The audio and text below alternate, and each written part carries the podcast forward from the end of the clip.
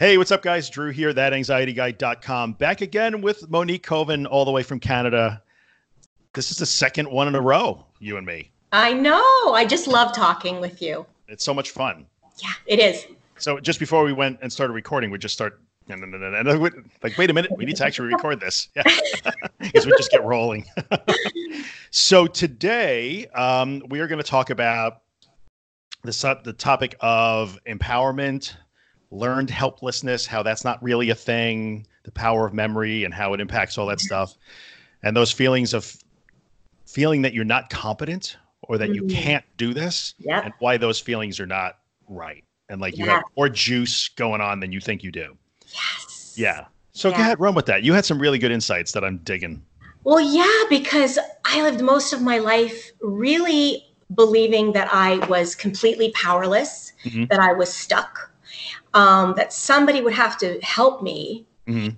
And I didn't realize, you know, kind of like all the stuff that was going on in the background, which was really my memory. Mm-hmm. Because you know the repetitive nature of trauma. I I came from a really traumatic background where I always was in panic. I was in the fight and flight and I was in the, you know, the adrenaline going and I need to get out, but there's nowhere to go. And so, you know, that memory, which happened over and over and over again, it becomes conditioned. Okay. And, you know, we start to believe that that's who we are. And it, it reminded me of, you know, when you, um, if you're a child or an adult and you touch the stove and you burn your finger. Did that.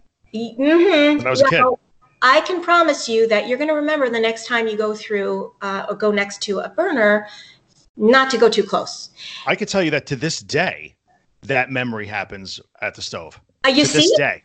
Okay, you see. So that's exactly what I'm talking about. Yep. What happens when we have panic mm-hmm. because we've had an experience that was so burnt the stove and we don't want it to happen again. And right. so we start getting into our head about, oh my gosh, you know, I'm going to be stuck. I'm going to be hurt. No one's going to help. It's going to be, and you know, the state, the feeling of panic is so overwhelming. The adrenaline, you know, we get so frightened by it that we don't want it to happen again. And we conclude that we're powerless, that we're stuck, that we've got nothing going for us. I mean, right. I certainly believe that, that I would need somebody to help me should XYZ happen because I would be like this. Yeah. And I think a lot of people could relate to that. Really. I, I, think they probably could, yes, because you feel like you don't have, and I think people hear the things that I talk about and you and I talk about, and they understand them, but they feel like, well, well, you could do that. I could never do that. Yes, exactly. And I think it's because of that repetitive nature of yeah. the the memory of what happened, which I think is is just normal. So you have a bad experience and then you learn to not want to repeat that. That's that's normal. That's what people totally do. normal. Yeah. I think, but what winds up happening is the, re- the repetitive nature of that memory, the narrative we attach to it. So yes, when I was probably six, I put my finger on my my grandma had an electric stove, so it was glowing red. And I remember thinking, I was maybe younger than six, I don't know, but I remember just thinking, oh, that I touched it just for a second. And of course, I went up with a huge blister on my finger and everything. But okay, I touched it, I burned my finger. But I, there was no other narrative built around that. Mm, like. I almost died. I was I didn't know what to do. I was going to screw everything. Like yes. So the problem happens when we build the extra narrative totally around these bad totally. events, and they are bad events. Don't get me wrong. Yeah. But then we we add all this extra narrative, and the story ends horrifically in our mind, as opposed to the story just being factual and objective. Totally. Is I, that a, Oh, that's hundred percent right. It's even when you're dealing with that those maybe repeated trauma in the past and trying to deal with those things. Same oh, yeah. situation. Oh, absolutely. I mean, yeah. I can just give you the example of of you know, I used to have a fear, a big fear of of uh, driving far and getting lost. And when I kind of tried to break it down, what what was it? And I said in my head, well, I'm going to freeze eh, when I get lost, I'll be so overwhelmed and nobody's going to help me. Okay. Well, that's because of the story that happened to me where I froze and right. nobody helped me. So now I kind of took it into driving, made right. a story that, well, if I get lost, no one's going to help me because that yeah. happened when I was a child. But now I was a grown adult. I had a mouth, I had a mind, I had right. legs, I had, you know, a credit card if I need to pay for a whatever, a taxi right. if my car breaks down. But all that out the window. matter. Out yeah. the window, exactly. Yeah, out the window. What I remembered was the childhood of being stuck and I translated it to right. that could happen. So it was the narrative. Yeah, it is the narrative. And I think, and when we repeat it again and again, it gets, yeah. you know, stronger and stronger, more ingrained at least. Yeah. And it's so interesting when we have these conversations. You might be dealing with slightly different issues than I am in terms of digging into the past and dealing with getting past these traumatic things that may have happened. But the mechanism is so similar. So maybe that memory came from something that happened in your childhood, but the same exact mechanism is happening to a yeah. person who remembers no trauma and just yes. starts having panic attacks for no reason. Same mechanism, different reason. mechanism, exactly. It's crazy, right? It's just working. Yeah, exactly. It's because you know, and, and I love the way you you you said it before. It's normal. We all work the same way, mm-hmm. and you know, we are all human. You're not alone.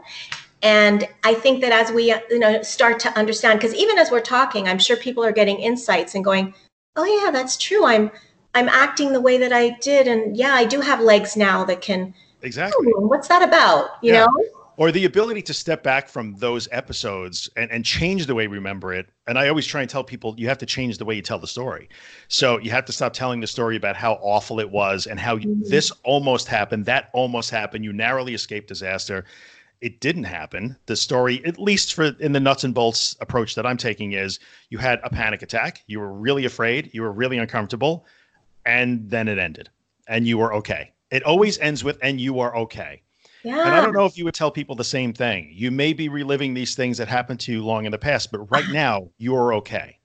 I have news for you. I tell them that, but I also tell them that they were okay even then because we're ah. always okay. Yes, we are always we're okay. Always okay. Yeah. You know? What's happening is we're okay. You know, we're we're okay. Right. But what happens is that we you know when the fear goes off, you know, we the alarm goes off, which is hundred percent normal because yeah. we think yeah. a fearful thought. Uh, you know, it's normal. We're designed to um, to escape danger, and so right. it's keep trying to keep us safe. Um, but yeah, we're always okay. And the only thing that's going on is this. But underneath this, when this starts to quiet down, mm-hmm. there it is. You so realize okay. So yeah, I do with my clients. Um, I do spend time. We we look at this is what you and I started to talk about before. Yeah. Times even in their childhood, let's say those uh, who've had trauma. Okay. When they remember, as I did, sure. I remember the over and over and over again where I could not get out. I mean, I couldn't get out. Okay. And I wanted to get, get out, of the situation. That's the memory. Yes, like, okay. Yeah, I was a child. I couldn't leave my house when these horrible things were going on. Okay. And I'd go into the fight and flight, and I'd be like ready to. I wanted to go through the walls, yeah. but I couldn't. Mm-hmm. But there was still this part of me that I didn't recognize, which was telling me, informing me, informing me on what to do. So it would tell me sometimes, you know what, stay in your room right now, or go to your girlfriend's house, mm-hmm. uh, go for a walk, um, don't you know and all of these things that i never even looked at that was my wisdom or my empowerment that was speaking that was encouraging me that was um, informing me on what to do mm-hmm. i never looked at that i thought i'm a child i'm stuck i'm not safe. But i didn't see that there was also this other part this wisdom that yeah. was informing me. It was also the part that was looking at what was going on and going oh my gosh this is insanity. And and and and even understanding that some of the behavior that was going on by the adults yeah. was like what is that? You know that's the resilience that's been with us since we're children and it's with us now but right. often we don't hear it because we're so caught up in oh my gosh and this might happen and that might happen but when it starts to quiet down sometimes that we can hear that voice of wisdom. Yeah. We were talking about that about on the highway. Yes. You know how we were saying if someone gets panicked, mm-hmm. there's that voice that says, "Why don't you pull over to the side?" Right. Right. Exactly.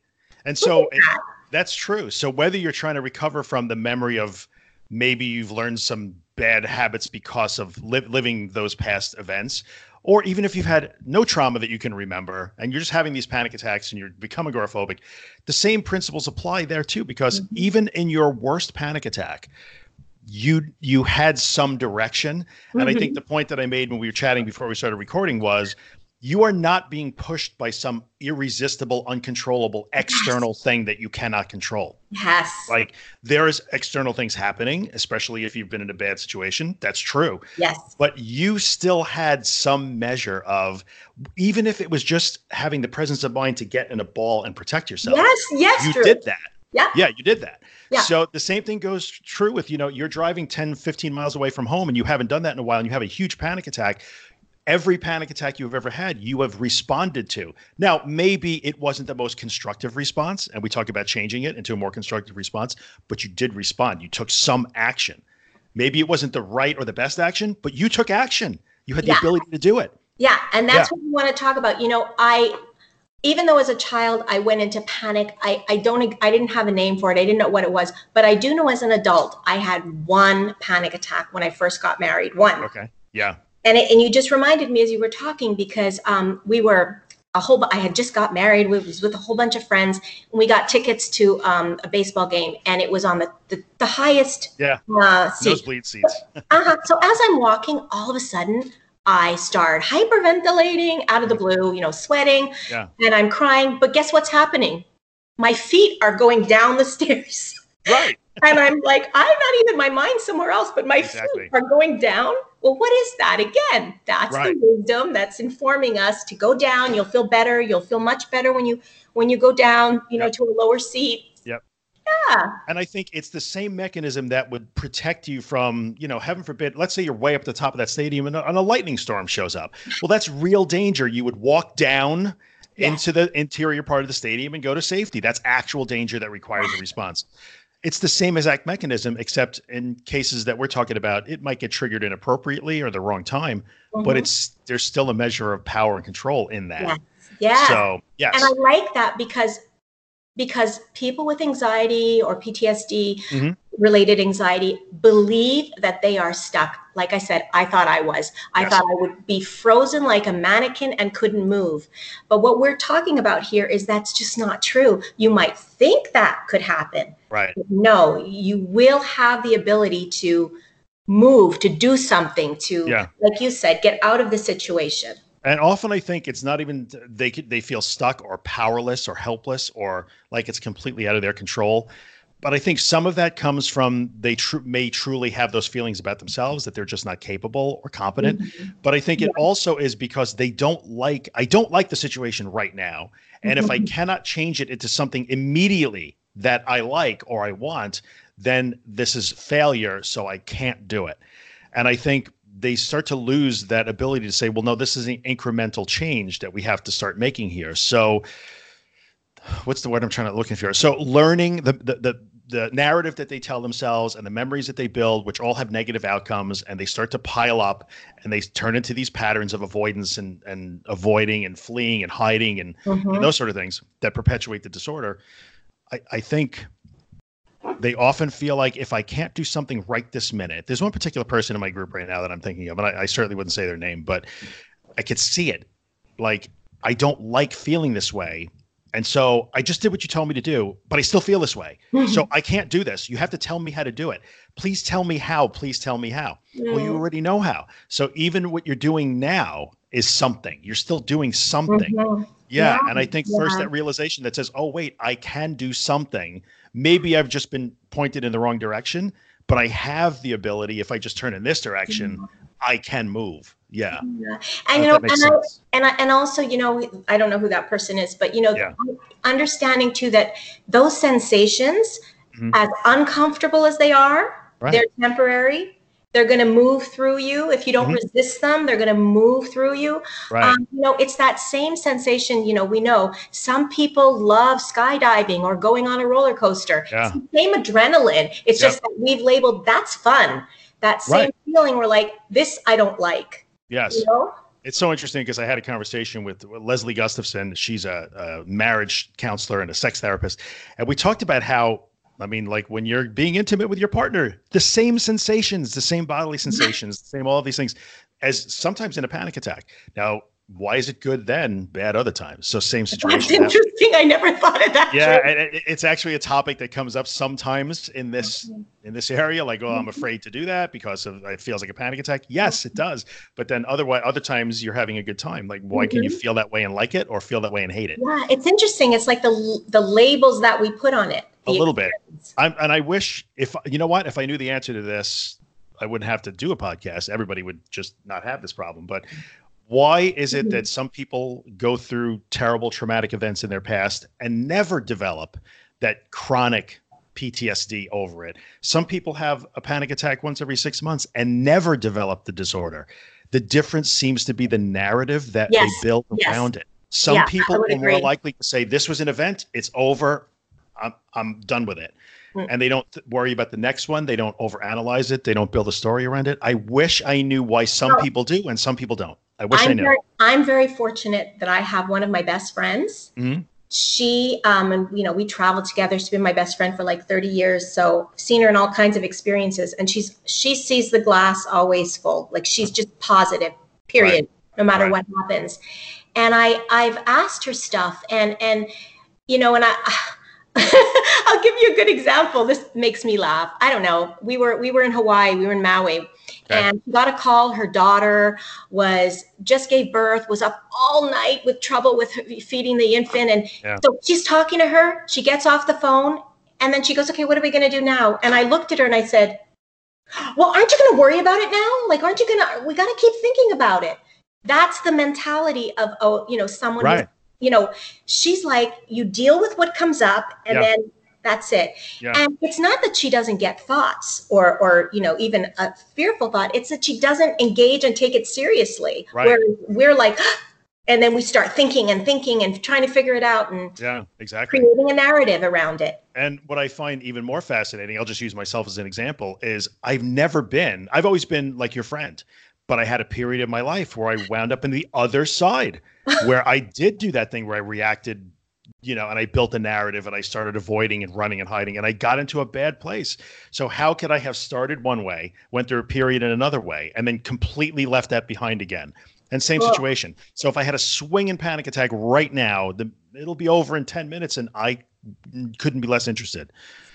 How, is, how does that happen? I wish I knew. Well, I don't know, I but I'll ask you a question. Yeah. So you tell us and the audience why now, if it happens, a panic attack, you couldn't give two hoots. Why? I, I, not interested in the least. Why? I, I well, honestly, because I spent the time teaching myself that that is nothing to be afraid of. So just letting it come and kill me, and it when it doesn't, after the couple of times that it doesn't kill you, then it's like, oh, this is ridiculous. Then, like, it's you you find that the fear is real, but the reason is not, and mm. like some I don't know. Then then the light bulb goes on and says, oh, I don't have to be afraid of that anymore. I don't like it. I don't want to have a panic attack right now.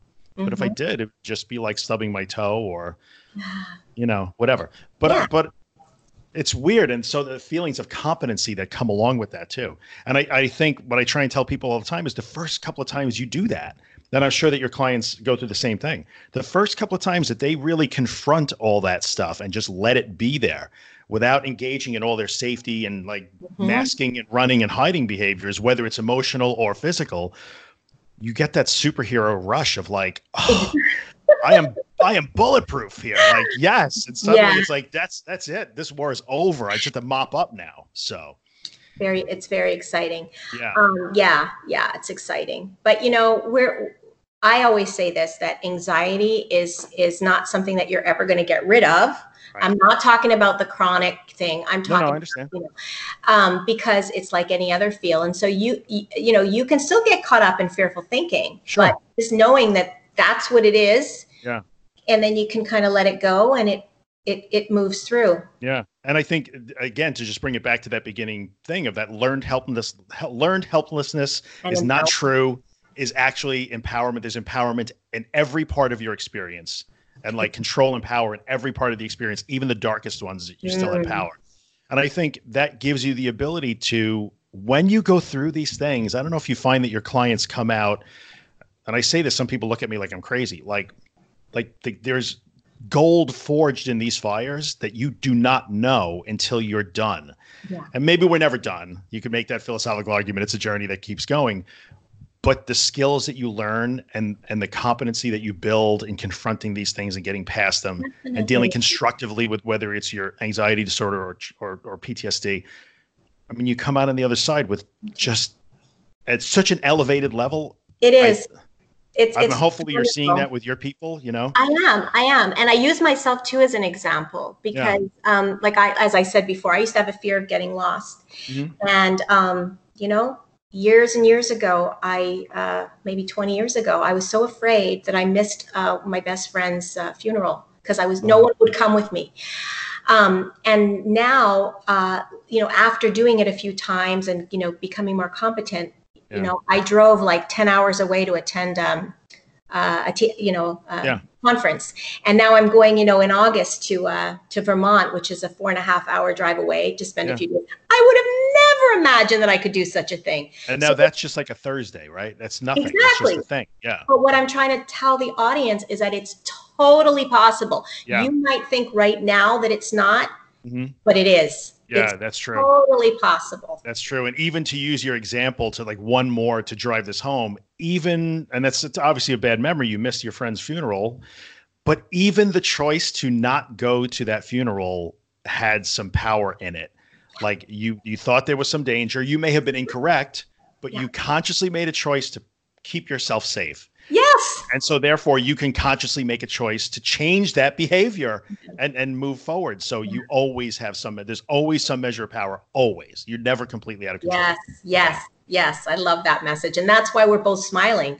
Because yeah. the biggest fear that we all, you know, that people with anxiety have is that they're powerless. It's just they don't have it within them. And we are saying you have it within you. It's yeah. there. It's just you're staring at what you think you can't do, but just move your head a little bit this way and you'll see you've got the power. It's there. I spend yeah. a lot of my time with my clients just pointing to that, you know, look, it's there, it's there. And they're yeah. like, you know, you see their smile as yeah. they start to really embody that. So great. Yeah. So great. So what else we got? I think uh, we're doing okay here. 20 minutes. We're not like rambling. It's all good. People could digest it. It's all good. Um, anything else you want to throw out there? I'm excited about your book my book. Yeah, we were talking about it before we started recording. We'll see. I have a lot of work to do, but I just, yeah, I just want to get the information out there more than anything else. Well, you know, you just your your group and your podcast and and your everything you've done to help people, and now you're going to have it in in written form is so awesome. Hopefully, uh, you know, if you so you brought it up, my and I know I might as well address it now because uh, you know I have been very vocal against people who are trying to sell anything. I will probably make it available for nothing. If you can't afford it, you can just have it. Okay, if you can't afford where's it, the Kleenex? Hold on. No, yeah, right. if you can't afford it, it's fine. if you can afford to pay four or five bucks or whatever it's going to be, great. If you can't, whatever. You are. And I think that's I think that's okay. And I, you know, I and we'll use some of the money to do good things for other people or whatever. So yeah, because I've already been asked once. I thought you weren't going to sell anything well, first of all, I'll sell whatever I damn well want to sell if I choose to do it. But second of all, like, don't panic here, right? Don't panic.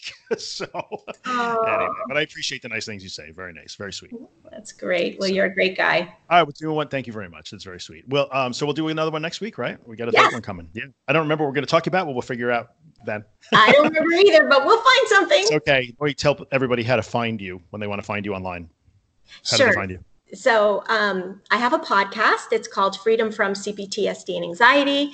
And you can find me on my website at www.moniquekovencoaching.com. And I have a Facebook page, Monique Koven Coaching, and an Instagram account at cptsd.recover.coach. Yes. And that it's your Instagram account has you written all over it. I just, I always get a kick out of it. It's like, oh, yeah, that's, yeah.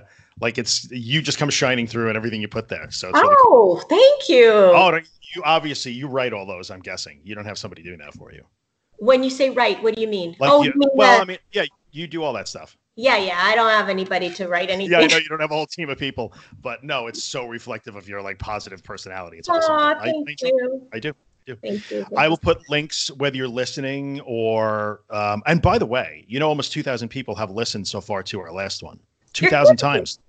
I moved the podcast to Anchor, where you are, and I looked at the stats. I'm like, holy crap! I had no idea how many people were listening to these things. That's so cool. Yeah, 2,000 listens on the last one, so it's really cool. That's but, uh, huge. Uh, yeah, amazing, right? I would have never thought.